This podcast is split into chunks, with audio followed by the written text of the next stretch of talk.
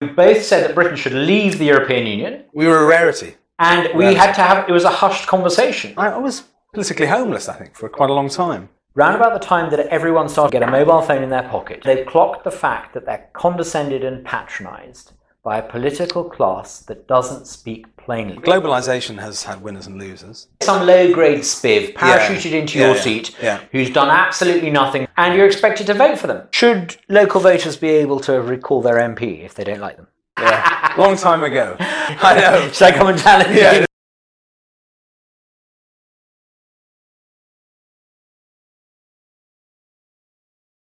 Hello, and welcome to another episode of Room for Thought. I'm Douglas Carswell, and today I'm going to be interviewing William Clouston. William, thank you for coming. Pleasure. Welcome. Absolute pleasure. Now, you and I have some history. We do. If you go back 20 years, Yeah. Long time.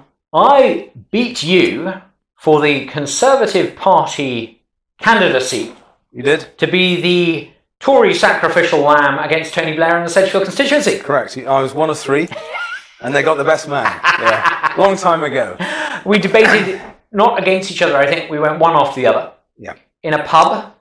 Yeah, that's right. In Sed- it wasn't in Sedgefield. It was a small It was. Middleton One Row That's correct. Yeah, on the that's banks of the River Tees. Tees, That's correct. Yeah. And um, now both of us have left the Conservative Party. Yeah. I think you lasted longer than I. It was only four years for me. Oh, really? Yeah. Four years flat. So n- neither we both we both stood to be the candidate in Sedgefield. Yeah. You're now the leader of the SDP, though. How did you end up in the SDP? Well, I was an original member. Uh, uh, there have been three iterations of the SDP. The original Okay. back in 1981. My father was a Labour Party member. Okay. And so there was that sort of original iteration, which was Roy Jenkins and Shirley Williams, David Owen, Bill Rogers. And that lasted until 88, roughly, and when, when there was the merger between the SDP and the Liberals. Uh, I'm a Social Democrat. I'm not a, a, a Liberal of any kind, and I think you are actually, Douglas. We'll A dangerous liberal. We'll talk get on to that. yeah, We'll get on to about that. Um, and uh, so, anyway, I'll cut the, the story down. So you've got Owen's SDP, which I stuck with. Uh, I was actually nominated, I was adopted as a candidate for the European elections in the late 80s. Right. I didn't actually stand, we ran out of money. But, Okay. um, so I stuck, stuck with that. Then when Owen left, uh, basically the party was kicked to the grassroots. So everyone basically thought that was it, the SDP, but it wasn't. It kept alive in, in pockets. So a few people Yeah, kept the it- flame. You can't. It's actually virtually impossible to kill a political party. So you've got the branches uh, in places like East Yorkshire and others. So they they stayed around, uh, and I, I was politically homeless. I think for quite a long time. Uh, became a Eurosceptic uh, around this probably the same time as we, we stood as. I remember having a conversation with you. I was We were very both candidates, and Yeah. we both said that Britain should leave the European Union, we were a rarity. and we had to have it was a hushed conversation. Yes. It, it, it was it was almost like a a, a, a, a, a guilty a guilty was- secret. The number of people who openly were Eurosceptic in the Tory party was very very small. Well, they would all say they're Eurosceptic, but that yeah, that was the definition was different. that, that yeah. meant not wanting to join the euro next year. Exactly. They weren't genuine. No, it's astonishing. And, and, and Rodney Atkinson had the thing, I don't know if you, you remember the South Molton Declaration, which I, stu- uh, which I uh, signed. Well, Very, very few people would openly say they wanted to actually leave the European Union, which Yeah. to me at the time seemed perfectly obvious and became increasingly obvious Mm-hmm, as the years went by. Um, so, yeah, it was a strange, yeah, there was a sort of faux uh, Euroscepticism. They were, they were all Eurosceptics. Sort of William Hague type Euroscepticism. Yeah, they were. Well, David Cameron's actually the best example. Right. You know, where all these questions were asked, but it was always qualified. You know, well, I am, but what do you mean? Where, do- where do- where do In Europe, not governed Yeah, ex- by exactly. Europe. Sorry, exactly. not- very good. Very good. Oh, so yes. yeah, so William that, Hague. that was there, and, and I lasted literally four years. I, I, was never really. Were you kicked out or did you leave? No, I left. I just didn't. I wasn't. You were really, ahead of me. You were ahead of me on that Yeah, score too. I was, I was recruited by uh, Ian Heppel, uh, Okay. who was mayor of Hexham uh, as a Tory, and I shared an office quite close to him, and he said, you know, come and join. Uh, and I said, well, I'm not really a. I mean, there, there were. I mean, it's a broad church, isn't it? So he said, look, you know, I know you're a social democrat, but you've got if you've got clean fingernails, we'll take you. Basically, that was the idea. That's the uh, and it was sort of true. And I, I, so I, but I was always, I was never comfortable. I mean, it's very, very difficult. But at the time, I didn't really have a party nationally. That I You say you felt politically homeless. Yeah, I yeah. suspect that today there are millions of people across Mm. this country who feel politically homeless. Oh, there are. Yeah. And, you know, We're in a very, very strange situation politically, really odd. Because what's happening, I mean, we'll, we'll see what you think, but I, I think what's happening is we're becoming a multi party democracy by will of choice because the people want it so. So you have, you know, lots of small parties and lots of other things. You have niche choices. Yeah, and, and that's where the public want to go. But the system that we have doesn't offer the chance to, to, to, to, to break through. It's a rigged you're- system. You're stuck, stuck with the rigged system. And, and the parties, by the way, the two parties The- yeah. drew up the rules to rig it in all Yeah. sorts of ways over Yeah. the past hundred years. Yeah, they, so you've got the duopoly, and it's, it's been very, very durable. Mm-hmm. And it's an interesting fact that it's durable. There's something cultural going on there, partly because because a lot of Anglo countries are, uh, have two-party systems. Very interesting. Mm-hmm. Doesn't mean that you can't remove one of the dominant parties, but it's very rare. But the flip side, in return for the two parties Hmm. having a large, almost 50% market share on average, Hmm. um, they, they had to be quite decentralized, they had to be quite open, they had to be quite grassroots ish. Yeah, I would argue that the Labour Party centralising control 20 years ago and the Tory Party starting to centralise control 10 years ago, candidate selection, A list. Yeah, yeah, short yeah, yeah. lists, More lines to take. What thi- this is this is leading directly to the fragmentation. well, it's made it worse because it's professionalised, and the, then you get opposames. I mean, Also, you get you get some low grade spiv parachuted into Yeah, your yeah, seat, yeah. who's done absolutely nothing but a bit of photocopying for a Tory MP in right. London, Yeah, yeah. and you're expected to vote for them. That's all. That, that- that is a problem. But the, the, the bigger problem is that it's resilient. I mean, obviously, and, and actually, in, in political history, I'll ask you a question: Are you the, the candidate that's had the highest weight of votes behind them in political history? You've got 3.8 million votes behind Yeah. to get one seat. Well, the Uh, you know- SDP, the SDP in 1983 Okay, I got, you know the figures. got 25%. One in four people in the country voted for it, and you 25 and a got a measly little 23 seats. Correct. Yeah. I thought that was pretty bad until my Until then your- party yours came was along. worse. Yours was worse. Yeah. We we got nearly four million. I, Let's let's round it up. Four million, votes. Four million. Yeah. And a single MP. Yeah, Now, terrible. to give you an idea of how rigged the system was, Hmm. the parties had drawn up something called short money allocation. This is to use Yeah. public money disgracefully Yeah. To, to, to fund parties. Hmm. So I, I ended up in this ridiculous situation where I was a single MP with nearly a million pounds a year of public money. Naturally, I handed most of it back to yeah, the, I remember uh, you handed it back. I remember to, that, to, yeah. to, to the outrage of to the to the fury of certain people in my party. But Hmm. it's extraordinary. That's just that brought it home to me how the system is created Well, I- by these two parties to feather their own nest. That's right. And, but the first time, and I, I, I, perhaps you found out later, but I found out when I was 16.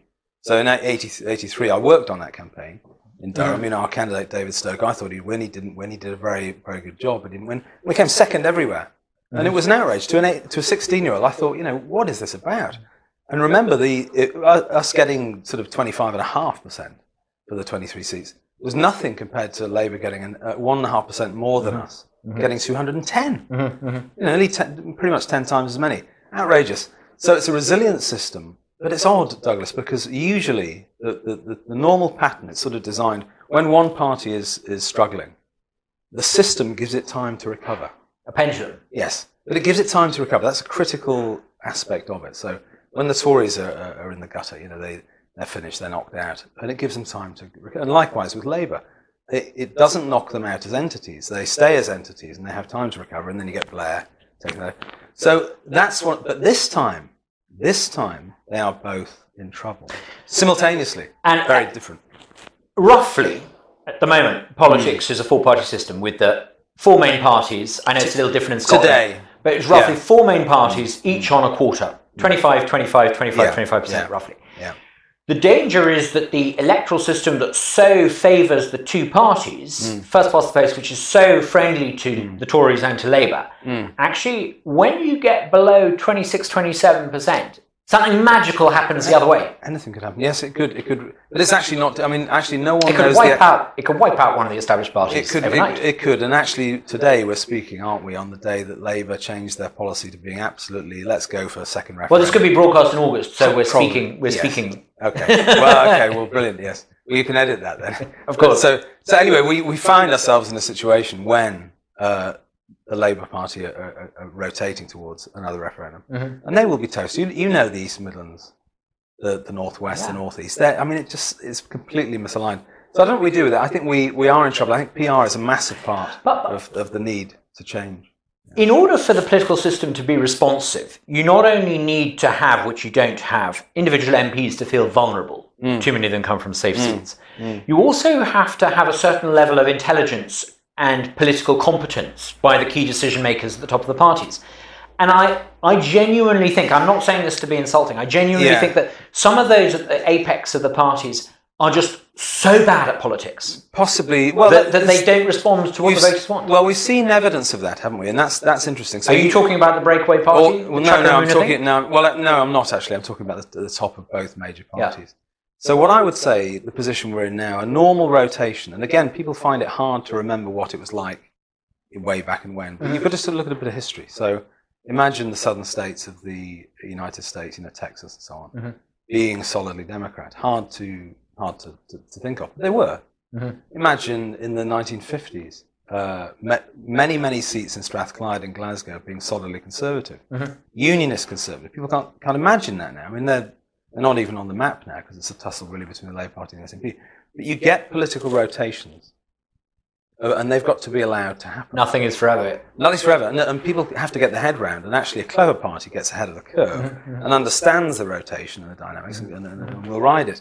The Tory party this time, it's been very odd because it's all there. All they have to do is solidly honour the vote, go with the you know the, the, the blue collar sentiment in the north. They'd take it, they'd have it, and they, so that's the, that's the rotation happening. But they seem uh, unable to do it. I suspect that's because the the, the parliamentary conservatives are are just misaligned with their membership and their voters. That's Do you think, or do you not think there's a more profound fundamental problem, and that is just the sheer ineptitude of most, not all, but most career politicians? I, I talked earlier about the hmm. breakaway Chuka Umunna party. I don't know what they hmm. call themselves now. The, the, the Oh, one that uh, broke away a few months ago. Yeah. Huge fan. staggeringly incompetent. The, the, the, the journalists and the broadcasters wrote them up as Yeah. this wonderful thing. You couldn't have got better coverage. And I, hmm. I know, having been a candidate for a breakaway party, the coverage that Chuka Umunna's gang got was extraordinarily, po- extraordinarily positive. Extraordinary, worth a dozen Clacton by the sentiment was there for And them then- as well. and these guys, these guys got away without with changing parties, without triggering a by-election, Mm. got all this positive coverage. They were they were lionized by Mm. the establishment broadcasters, and yet they fail to do basic basic things like, Like get a name, get a name, get a logo, get a brand. get an, get get some sort of coherent And philosophy. these are Yeah. fundamental I know, I know, things. It's I a bit like running a supermarket but not knowing how to stack shelves. I mean, Worrying, very worrying. elementary, elementary It's things. astonishing. Now, if people Yeah. like this breakaway party that um, flopped, the Chuka Umunna gang, Mm.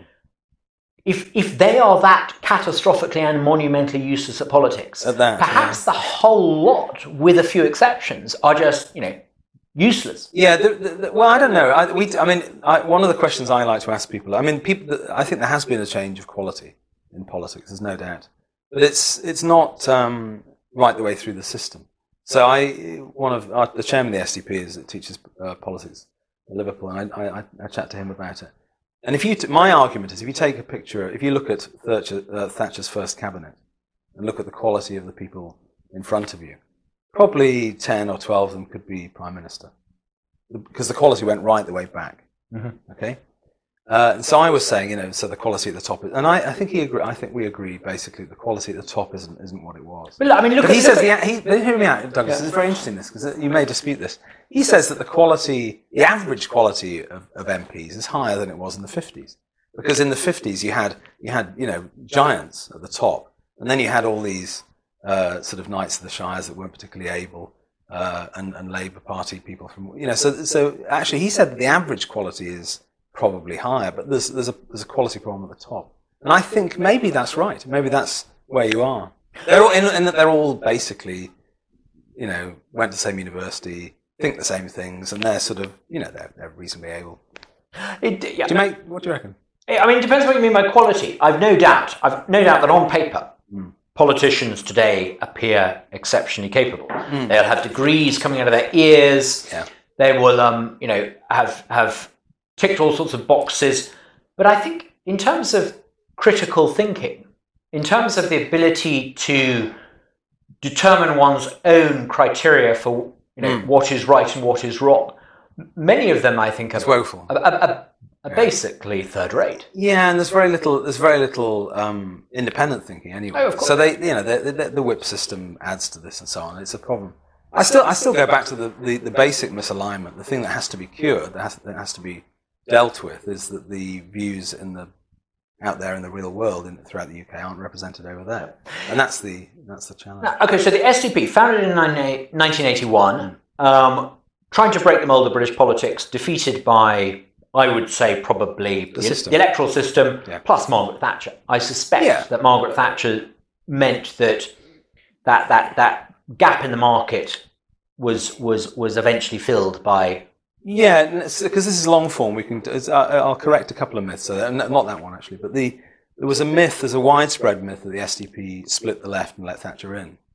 Actually, on the data, that's not true. Mm-hmm, mm-hmm. If you forced people that voted for the Social Democrats in the 80s to go one way, slightly more would have gone for Thatcher. So the, the, remember, this is a, we're largely despised in parts of the Labour Party for being breakaway.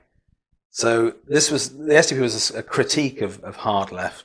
Well, a lot of the SDP members, family Yeah. members, were about to be deselected by the equivalent of momentum. Yeah, they were. Yeah, that was part of it, and that was a. But, but philosophically, it was a critique of hard left Yeah. politics.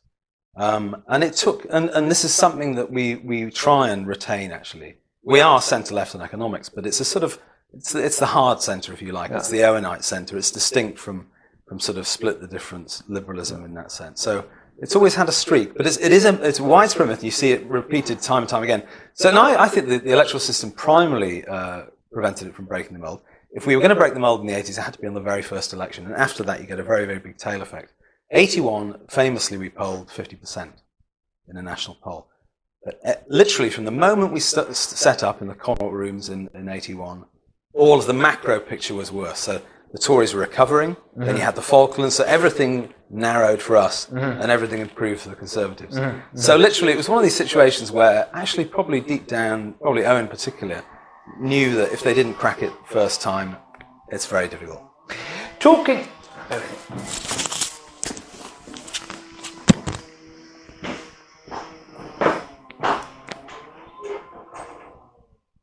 Is that leaf blowers?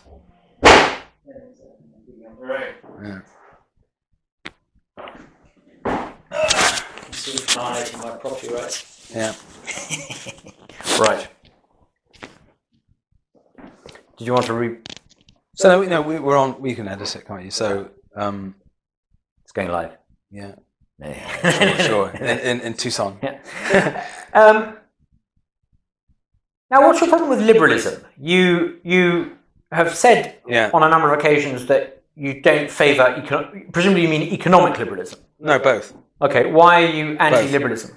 Um, because I think liberalism of both species, both economic liberalism and, and social lib- liberalism, is basically overstepped. That's the, the general argument. You've had 30 years of it, and you haven't had one or the other. You had both at the same time. And there have been consequences of that. And so we have to sort of unpick it and define it. So to take sort of economic liberalism, which is probably the, the, the species you're looking at particularly, um, globalization has had winners and losers. Um, it Who are the losers? uh, anyone making something in the West uh, whose factory has been closed down as a result of those jobs being exported to a, a cheaper producer elsewhere. Has importing things from overseas, you think, impoverished us? No, but there, there have been winners and losers. There have been consequences. I mean, the, the, there has been a deindustrialization in, in my region, for instance. But hang on, the UK UK industrial output is higher today than it's ever been. but not manufacturing. That's that's low. That's Ma- so manufacturing, no, manufacturing Yeah. indicators in America. There's a lot of talk about deindustrialization in America. I Mm. looked at some stats this morning showing that in America, manufacturing output is three times higher than it was when Lyndon Johnson was in the White House, twice what it was when Ronald Reagan was in the White House. What's happened Yeah. is that Americans are making vastly more manufactured stuff with fewer people working in manufacturing industry. That's Yeah. not quite the same thing. No, as it's not quite the same thing. But in in terms of an individual, it is. I mean, if you were, if you if you go to Philadelphia or Pittsburgh or the, the Rust Belt, you will see it, and you will see the, the consequences of some of those jobs going out, and and, and the, the communities there suffering as a result. So it's not been all sort of uh, all all pluses by any means at all. So there, there is this sense. There is this sense also, and it's it's partly a, a, a philosophical thing. Is your state there? Is your society there to serve global capital, or, or is, is global capital is, is there to serve your society? Do you shop in um? We- do you shop in Asda and supermarkets and places? We most of them, yeah, I do. Poundland. But you can buy these amazing. You can, you can. You can buy these amazingly cheap things in You can, you can, but to say it's had no stop that? consequences is not. No, I'm not saying you should stop it, but I'm saying to say that there's been no consequences is wrong. The, Oh, there've re- been consequences, but I think they've been benign. been. I don't know. I don't think. I don't think they've all been benign, Douglas. That's the point. I don't think they've been all benign. And I think the, the and again, one of the political problems that you've got now, and it's a serious one, is that is that there is a sense where elected politicians have outsourced their ability, their control, their hands on the levers to actually do something. So, a very recent example is, is Scunthorpe Steelworks, or you could say Port Talbot. Mm-hmm. Now, the problem is that, that, that UK politics, UK politicians don't have any control over that. Now, if you're a, a, a very, very keen on globalization, you're a, a thoroughgoing global liberal, it's not really a problem. It doesn't really matter. But it becomes a problem where it becomes a political problem. What would you do Where- differently? Well, you may have to. Well, actually, each state, each state. What I would say is that we need a little less stridence on global liberalism, and and states should have probably a not probably equivalent, but towards the sort of control they had in the, the Bretton Woods period, where they had states, and we still have very very high levels of uh, rates of economic uh, growth. That states had slightly more control over their domains. But take, for and you example- get you get a pattern situation. But take, for example, Port, Port Talbot Steelworks. Mm, Would you impose tariffs on foreign steel? Would you require British home builders to use Port Talbot steel? What, what would you specifically do The- differently? Y- you need you need poli- you need our elected politicians over there to have the ability. I'm not saying they would exercise. They may well do. They may, it depends what government you've got. The ability to say this is a, this is a reserved industry and we're going to keep that open. At the moment, they don't. They, they don't even have the ability to do that. And what I'm saying is that's a political problem because to those voters in that town or that region, you go to uh, people wonder why the crisis of politics uh, is is emerging. One of the reasons a lot of a lot of stuff has been outsourced. Now, on Europe, you probably agree with me that the outsourcing of power from national jurisdictions is a problem. All I'm saying on this one is that that's a problem in this domain as well, because actually they pretty much go hand in hand. So when when when, when politicians you know say, well, I, don't ask me, Gov. It's it, you, you have to you know the, the international rules say I can't do that. What I'm saying is that's now become insufficient after sort of 30 years of this. The public is is saying no, actually, we want to elect someone that has the right to say I'm going to intervene. I'll keep that steelworks open. But isn't there are a paradox? A state can be independent politically, making its own rules, deciding its own tax rates, its own policies, hmm. but at the same time interdependent in the sense that it imports and specializes in exchanges. And I would say the most successful states in history Venice in the Middle Ages, Hong Kong in the 1950s and 60s, hmm. Singapore, Japan from the eight- end of the 19th century, China today. They're countries that have, first of all, asserted their independence Yeah. And then become interdependent. And and Well, I, it- are you not on the same side as those bureaucrats who say that No. the two are incom- incompatible? No, they're not incompatible. What I think you, I, I think the, the, the international system is a little bit too um, strident in saying that literally you can't intervene at all. So, I mean, and it's very interesting. People use the example of Singapore, which I know a little bit about. And yes, it practices free trade, but it also has a very, very social markety, interventionist. It's not exactly a, a great and- democracy. uh, no, it's well, it's not. Well, uh, let's not go there now. But but it's a highly successful state that practices social market economics in transport, education, and housing. So when people use it as a cheer, cheerleader for total laissez-faire, it's just incorrect. It's just category error. It isn't like that at all. They do practice that, but they also have a sovereign wealth fund. So they're very interventionist. So again, it's something that we would, as social democrats, would would uh, assert is a good idea to have a strong, capable state to actually intervene in certain areas. But my point's a democratic one because it's if you're, and it's a point I make, I try and make every time I'm interviewed. If you're a normal Portuguese, I mean, this is a fully integrated EZ uh, member state. You're, you might as well not have elections, pretty much, because all of the big things are taken off the table. agree. And, and they're taken off the table such that effectively the big macro decisions are, are decided pre-politically. I mean, look at look at Greece. It doesn't matter who you vote for in. Greece. The budget is written for you in Berlin. No, exactly. And so, so actually, we're agreed on that. So let's try and find some common ground there. So I'm saying, I'm saying that the political project that the EU represents does this, and it removes uh, any connection, any purchase that a normal voter would have Mhm. on politics. And I would say that that's okay if the things that were removed weren't political, but they are. See, I mean, the, you know, industrial policy and immigration Mhm. are, are political, fiscal policy, management policy are political. So you can't take them off the table and then say, well, it doesn't matter. Well, yes, it does matter. Yeah. So that, so I think I would say we've had 30 years. Mean, yes, you've had reasonable economic growth. I mean, the, the, again, on the data, the cheerleaders, the, when the economy, when the global economy is slightly more closed, you had higher growth rates in many states. Certainly, all of the West had high growth rates Mhm. than we have now. Um, so I think a, li- a- little bit more flexibility is required uh, that enable individual states to make slightly more choices Mhm. Mhm. which suit them and suit their voters to a greater extent than they do now. And I would say if you don't have that adaptation away from the laissez-faire world, then you're going to have more and more uh, political crises. Uh, and again, the, I would say the elites have to stop being tin-eared about this. Do you think the rising mood of political discontent in the West, do you think it's a consequence of economic hardship? Do you think it's driven by technology? What, what do you think drives it? I think um, in the in, in Europe, it, it's probably mainly driven. Not, I mean, I- I'd say about a th- if you're going to weight it a third, probably the economic stuff I'm talking about. But most of most of it's cultural change. I think, I think the rate of cultural change. We don't know our neighbours. Uh, the composition of the country is changing very rapidly. We've had mass immigration, very very high levels of immigration under under New Labour, and all of this is again, it's it's uh, states have to adapt to it. Uh, but it's it's had an effect on, on voters and people people. I'm not saying they would call time on it, but the rate of change. It might be wise to slow some of those things down. So on mass immigration is the UK, we you know some. Uh, it's difficult to collect the data actually, but uh, in some single uh, years, you've had you know upwards of half a million people come. I know you've got a, you know the, and the net and, and gross question, but you had very very uh, large, and it, it, there could be a case to say actually let's just have slightly lower levels for a period of time. You might have a ten-year uh, mass immigration pause and see where you go. And again, it's we get so used to the, the, the status quo, and again the, the liberal elites uh, who, to whom the, these things suit get used to it. You can't imagine any other world until the, pu- the public demand it. But it's funny you say that. When I stood as a Conservative candidate in the 2005 election hmm. in Clacton, I used in some of my election literature the phrase mass immigration. And I got really vilified for it. I, I not only, I didn't Yes. just have left wingers attacking me, Yeah. I had the Tory party head office phoning Yeah, me up very and saying I shouldn't yeah. use that phrase.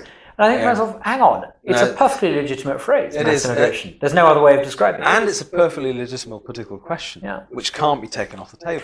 But this is why I think people are restless. Not, it's not so much immigration. I certainly don't think. I, I'm sorry, I just don't agree that the financial crisis was a big factor.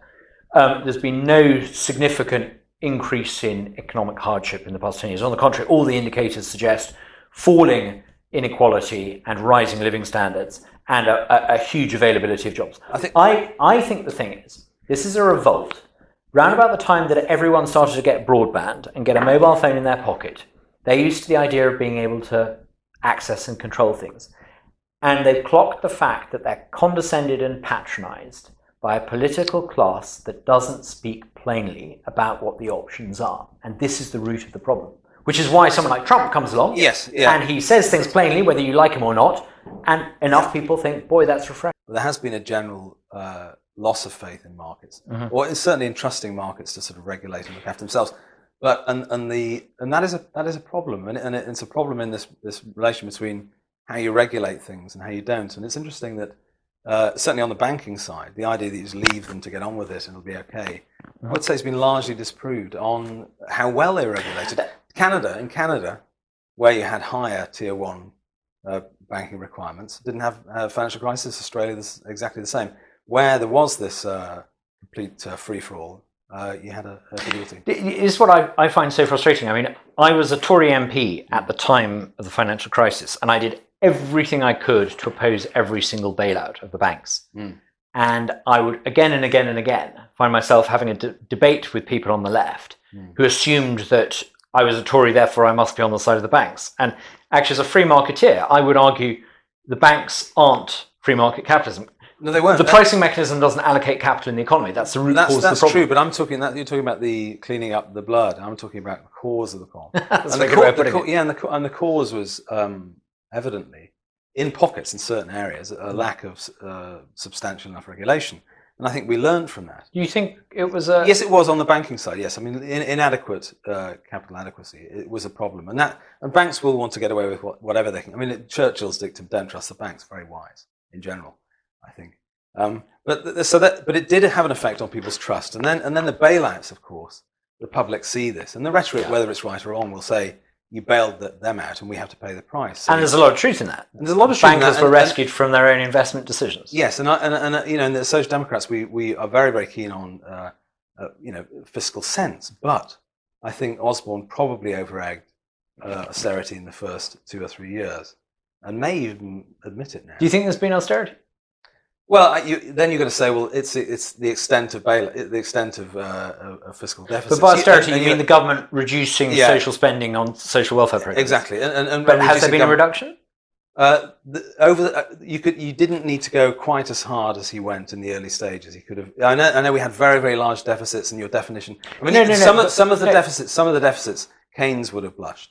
So whether it's whether it's uh, you know balancing the budget across the cycle is fully debatable. I get that. But do, but do you believe that Osborne reduced government spending on social welfare programs? Not on social welfare as a category, no, Mhm. no. But but but actually, the it's it's the uh, the, the certain thumbs get stuck up and stuck out and get get hit, and others don't. Actually, Mhm. flows like that are very very difficult to Mhm. to cut, particularly in a, a recession. What can what can and does get cut are capital spending, uh, money for local authorities, bus services, and so on, and all that got got uh, cane. Okay. Um, Now, you and I are both um, not just Brexiteers. We were Brexiteers 20 years ago, long before it was Long fashionable. ago. Long, long before it was Yeah. fashionable. Um, are you surprised at the extent to which the political establishment, the intellectual elite, academics, broadcasters, bishops, yes. have all gone out of their way to, in effect, try to negate the popular vote? I I have to admit that I am slightly surprised, and a lot of us have had to admit. I mean, you know, I'm 54 this year, and I'm not a child, but I was surprised at the extent of the reaction to the vote, Mhm. and uh, the SDP. We, in recharging it, we we had a look at our first principles and, and published this thing called the New Declaration, Mhm. and uh, pretty much the second line on it, it, it talks about the, the vehemence and scale of the reaction against the public vote. Mhm, mhm. I'd never, I'd, I've seen people losing elections before and being not very happy, but I've never ever seen a, a reaction, a concerted reaction after the event Mhm. that I that I witnessed uh, on the day after. So I, I, I have to admit, I wasn't actually prepared for the vehemence of that, and and the problem for any Leave voter is that the Leave coalition is very very broad, but actually the core, uh, as you say, academic. Uh, um, broadcasting, media, uh, Nexus. yeah, business, elite, Mhm. pretty much all, you know, most, vast majority think the same way. And so the reaction was concerted. And then, and immediately, very skillfully, they introduced these ideas like hard Brexit and soft Brexit to sort of unpick it. So, um, no, I have to admit, I I have to admit, I've been quite surprised at the extent of it. And I, I I also have to admit to being a, some, somewhat of a pessimist. Has has it shaken your confidence and faith in the people who run this country? Do you do you look and see the people at the state opening of Parliament and see them as a bunch of charlatans now? I it has changed my. Uh, I don't think I, I had huge confidence before Douglas actually, but I I no. It's what has changed is a slightly. I, I you know how many votes in the not EU votes but national votes concerning Uh-huh. Maastricht and, and Lisbon and so on have been flipped or ignored, or Uh-huh. so you, you either flip it uh, and just flat ignore it, or make people vote again. And and we had this sense here, and it was probably. I mean, it's proving to be false, which is that oh, that's them. Yeah. You know, that's how they do it there. But actually, pretty much we do it pretty much the same thing. And I, I, I have to say, I wish I had more confidence in the actual, the, the likelihood of a genuine Brexit. I don't, I'm afraid. I mean, despite all the things that are going on in the Tory party and all the things that could go on, I still think a brick wall will be hit sometime later on this year. Mm. And I am sceptical about uh, the ability of any government I. I, I grew up believing that in this country there was an establishment, but that it was pretty porous and pretty pragmatic. Mm. and that it was run basically by well meaning, wise people Mm. And the past three years has just Shattered. shattered that view. Um, Yeah. I see these people as monstrous charlatans who are on the public payroll in pursuit of their own vested interests. Mm. And I, I genuinely think we need, I'm not saying a, a revolution Yeah. because that has all sorts of unpleasant connotations, Mm. but we need revolutionary change. I think most of the senior mandarins need to be kicked out. Most MPs need to be replaced. And many of the political parties, I think. No, I, I think that's true. I, I, we certainly need change. I mean, it, Yeah. this is long, long overdue, and if they don't deal with it, it will only get worse. So I don't think you deal with a, a political crisis by not addressing Yeah. it. So I think I, I totally agree with that. Yeah, Yeah, I think that's right. It's, it's got to happen. Yeah. But um, yeah, But it, it shakes my confidence in other things. For example, we like to think that the people who manage the currency at the Bank of England are Yeah. competent. We like to think that the Yeah. security services are run by decent, competent people. What if they're all phony charlatans too? Well, yeah, but let's go back to 08 again, Q4 08. What happens if the people that allocate our capital have, are clueless and have no idea what they're doing? And again, to get back to But these are the questions that I think these are are the big questions. now. Yeah, and they're not being asked very well. And and, and but it, but it's some of the assumptions. This is why I'm a social democrat, and perhaps Mm-hmm. you're you're more of a liberal. I think some of the broad assumptions that if you just you know allow money to slosh around everywhere, it'll find the right place. I mean, I I'm sceptical about that anyway. But Mm. The right place always happens to be Well, the yeah. richer parts of West London for some reason. well, yeah. Well, London's job is just being like Dubai. It's just, it's just it is rich. I mean, it's just that, that's what its function is now. But um, no, but just allow money to slosh around all over. It generally gets misallocated, Hmm. and actually, you're it's easier to misallocate billions than it is to allocate. I, I, completely Yeah. agree with you on that. I mean, as an Austrian economist, I would argue that there's been a catastrophic misallocation of, of credit. Mm. But I would say this is a consequence not of the free market, it's a consequence of putting, and you mentioned Bretton Woods earlier. Mm. I'd say since Bretton Woods, we've run our currency as a fiat currency, Mm. and it's empowered basically central bankers and corporate banks to conjure credit out of nothing with all Yeah. sorts of hideous consequences. So yeah, I'm- which I'm yeah, I mean, and credit out of nothing. The Euro experiment is a good example of that actually, Mm-hmm. because all of ev- virtually everything that happened to to Ireland, uh, Portugal, Spain, and Greece Mm-hmm. was as a result of money sloshing in that really oughtn't to have been there. Now, I want to whiz through and ask you some questions. Yeah. Um, House of Lords, should Yeah. we scrap it? certainly scrap it. Yeah. I mean, it's it was it was um, you, you couldn't justify it hundred years ago. So you can't justify it now. That it's still hanging around as a place of cronies, desperate. You know, Yeah, I discovered something the other day.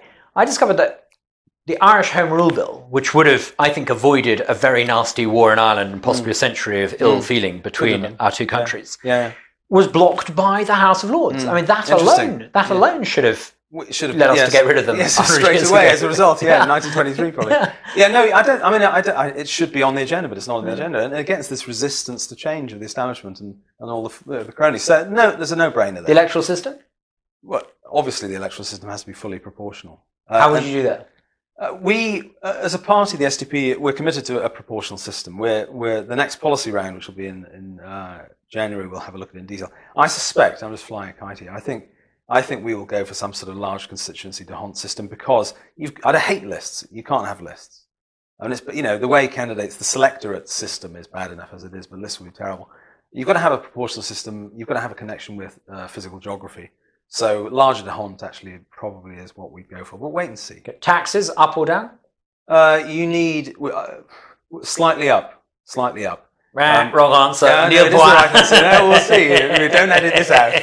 Uh, no, I think the, the again, it's it's it's a classic SDP critique of the two-party system. You have what you do is we've had years and years of it. Every single Labour government's run out of money. They always spend too much, and it's a childish position. But so do And the the- Tories. And the, and the Tories uh, try to pull it down. I mean, so, well, Margaret Thatcher actually over the whole thing uh, didn't reduce the size of the state, which is again a lovely and an interesting fact. It's not a proper functioning House of Commons, that's Yeah, why. well, for whatever reason. But I think uh, in terms of aspirations, you- you've got uh, Corbynists has wanted it sort of they want to print. They just want money. to print money. Yeah. Yeah, yeah, modern monetary theory and all that. So, but they, they want the state at about France levels, you know, half of this. No, no, GDP, uh, you know, government spending uh, as a percentage of GDP up at 48%, far too high. Tories want to, the smallest state they can get away with it, many of them, uh, although it is a broad church, 33%. No, I think you need, actually, it's the virtually only thing we're split the difference on. About 41% is about right. And actually, by the way, the country can do without the wild oscillations. Much easier to plan the health service and other things if you know where you are. Should local voters be able to recall their MP if they don't like them? Well, isn't that happening? I mean, you know, Only if they're a crook convicted. if they're a crook, yeah. Um, but if you just don't like them. Uh, let me think about that. I'm not sure about that. You could. I'm not sure. I think you have to have some stability, unless there's a reason. Stability. Well, uh, otherwise you can have petitions constantly. How would they do it, Douglas? By petition or Yeah. yeah, at any stage. Yeah. So you'd have constant by-elections. But until 1918, you had constant by-elections because you had to fight a by-election every time you were appointed I'm- to join the government. Yeah. Why, sure. why, why should why should you, No, I, I think you probably have to have a reason. I the think. voter doesn't like you? Surely that's the reason. How many voters? Well, yeah, if a significant number sign a petition, you should ha- you should have a by-election. Yeah. I mean, I, I would have thought it would be obvious. Interesting idea. I don't. No, I think there has to be a reason. I think you have to have. Um, I mean, it, presumably. You're sounding very establishment now. No, I'm, no, I'm just thinking this through because think about it this way, Douglas. If there's a, let's say there's a two two. There'd be Lord Clouston of no, the no, SDP and no, has laws yeah. before the, before no, if you if you if you have a, a, a, a blue red marginal, let's say 45, 55 percent, and the threshold is anything like forty five, what's stopping the, the losing? And we talk about losers' consent in the in the uh, EU election, you know, uh, referendum. You've got to have losers' Oh, consent. let me give you an example. so I don't know. I don't know. We've been talking a little bit about electoral history. Mm. 1980s, 1997 in this country, Mm. Tories lose Winchester by two votes, Right. and they go to the courts. They complain. You get in effect a judicially sanctioned recall, a rerun, of And they the get whacked. and they lose by twenty thousand. They do. That suggests to me that actually, even in a marginal seat that was split 50-50 between two parties, most voters understand this idea of losers' consent and fair is fair. And, and don't want to be Politicians again, don't get that, again. Yeah. but the people Well, do. maybe that will maybe that will govern it. Maybe you're persuading me. Um, open primaries. Would you allow everyone who lives in a constituency to have a say over who the candidate should be? I think open primary is an interesting idea, and and you know, apart from one or two MPs that have used them, actually not so good. But they In interesting in MPs. practice, no, they're Boris, Boris Johnson, Yeah. little known fact here, Boris Johnson was chosen to be the Tory candidate Really? as Mayor of London Really? for open primaries. Is Yeah. the very first time a major Yeah. party ever used it. Yeah. And look at the phenomenal success. Yeah, yeah, interesting. Yeah, And no, I'm open-minded on that. That's, that's other- not a bad idea. There are only two other cases where we, the Tory party used open primaries properly. One was Sarah Wollaston, Sarah Wilson got it. Totnes, that's right. interesting candidate. Yeah. And the other was Gosport, Caroline Dinenage. And I would say, actually, Caroline, Yeah. like them or, or dislike them, Yeah, no, Caroline and Sarah are actually They're colourful, pretty In- good MPs. Interesting MPs. Yeah, yeah. No, okay, yeah, that's possible too. Good. Well, we're converting you slowly, slowly. Yeah, yeah. The bigger problem is cultural. the, the cultural questions are the the what another thing we're trying to sort of kick against in, with the SDP is to try and address some of the overreach in in um, just the silliness, the the, the overreach in in uh, political correctness uh, to some extent, um, identity politics. The, the, the Labour Party is mad on identity politics and, uh, and obsessed with it. And It's that- almost overtaken Marxist ideology. it's it's t- absolutely terrible, and, it, and it's and it, what it does, and it, what they don't realise is how destructive it is to to the Mm. wider society. And it's another. I think it is another form of liberalism, uh, uh, you know, of a type. Surely it's anti-liberalism. I don't know. It is A liberal it's defines you as an individual. concerned- yeah, but it is concerned with the individual. It is concerned. It's with the not. individual. It's saying the individual. The individual's characteristics it's the opposite. opposed to. It's saying you're not an individual. You are a woman, or you are a man, No, or you are about, heterosexual, or you are it's- homosexual. But it's also about me. It's also about my characteristics, individual. You're saying of- it's narcissistic. it's very narcissistic and it- what it does is it it if you hammer difference all all the time literally bang bang bang i'm different to you because of the, you know because of this or that then you lose the whole idea of of, of common purpose and, and, and what unifies people. And also, and it's utterly utterly uh, uh, poisonous. If you define yourself in terms of things about you that you cannot change, you Well, create a hierarchical caste system in they're the least interesting things about people actually in reality but yes and all you know and, and campuses. I mean it's just it, it, you know the the idea that I, I think you went to UEA didn't you? But UEA my my youngest goes there. All the best people go there. all the all the best people it's wonderful. But they you know they they they, they actually have banned sombreros. Why? because it's cultural appropriation apparently. It's absurd. I mean, you'd have to prove you'd have to prove mexican uh, lineage or something to be able to wear one. There's no joke. I'm spiked I've thought about craziness you know so But all of hang on, hang on, hang on. Didn't the Mexicans nick it off the Spanish? Probably. I mean, what's That's cultural to- appropriation. Yeah, you'd have to. And it's, you know, aren't we doing it all the time? Any- Umbrellas, aren't umbrellas? It's crazy. utterly Umbrellas crazy. came to this country via an Italian from China. Yeah, and and, and it's all, all of this is that we need to call the high watermark on this and pull it back. Mm. Uh, and it's again the, the Labour Party love it, but we despise absolutely despise it. It's terrible. So, come the next election, Mm. which I suspect maybe sooner rather than later. I don't. Do you not? No, I, don't, I think it depends where you think we are. Um, there could be. I mean, I, uh, it- would be unhelpful to us as, an, as a fast-growing emerging party if it were very quick. Um, but I don't think we're. I think we're more seventies. I think. I think we're late seventies, lived at lab, uh, pact Callaghan type environment. In that, Do you think that a new I- prime minister can go for two years without a majority? Um, well, it's happened before. Brown did that.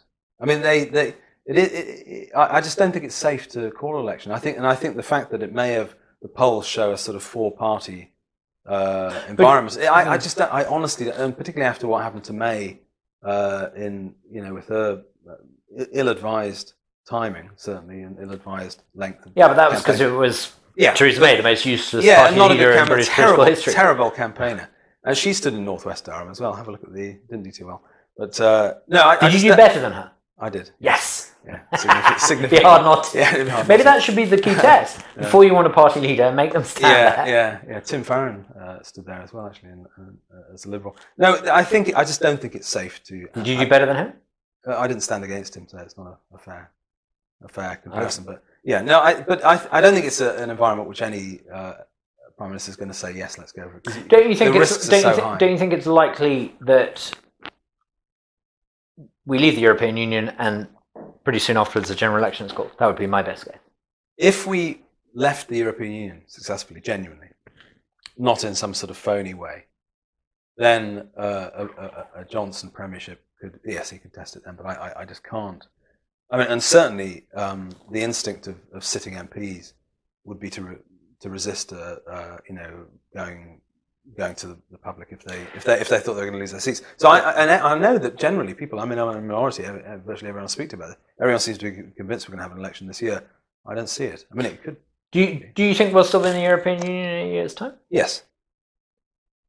Yeah, I think the my view is a pessimistic one from the point of view of a Eurosceptic. I think, I mean, if you, if you can't leave the European Union after having a, a, a referendum, how can you? But it's been proved that we can't. We're still in, and it doesn't seem to occur to people that we're still in. Um, the other thing that's uh, sort of busted flush is that the European Union will give you an extension on on status quo terms.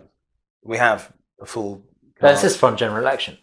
Well, they, I'm not sure. That that it sort of suits them. You see, I mean, I don't know. I, I'm not sure. They, if you said, "Well, we still can't get our stuff together," will you just give us another six months, nine months? They do it. I mean, you know, You think they will? I think they will. Yeah, I think that's the one thing that they've shown. I mean, they showed. Remember, they showed their hand Mm. in giving the extension Mm. and then granting. You know, so you've got.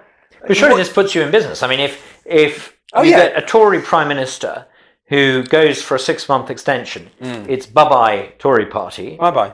Um, you've got the Brexit party breathing down their neck. Mm. This creates space for you, doesn't it? A great space, and I think the greatest space actually is on. People forget, you know, people talk about Brexit being a, you know, a, a right wing thing. It's not. I mean, five million people on the left voted for it, Mm. and certainly East Midlands, Northwest, Northeast. Mhm. Uh, the Labour Party in, in, in, in pursuing an active policy of having another referendum, it's it's it's uh, dishonouring that entire vote. It obviously doesn't want them.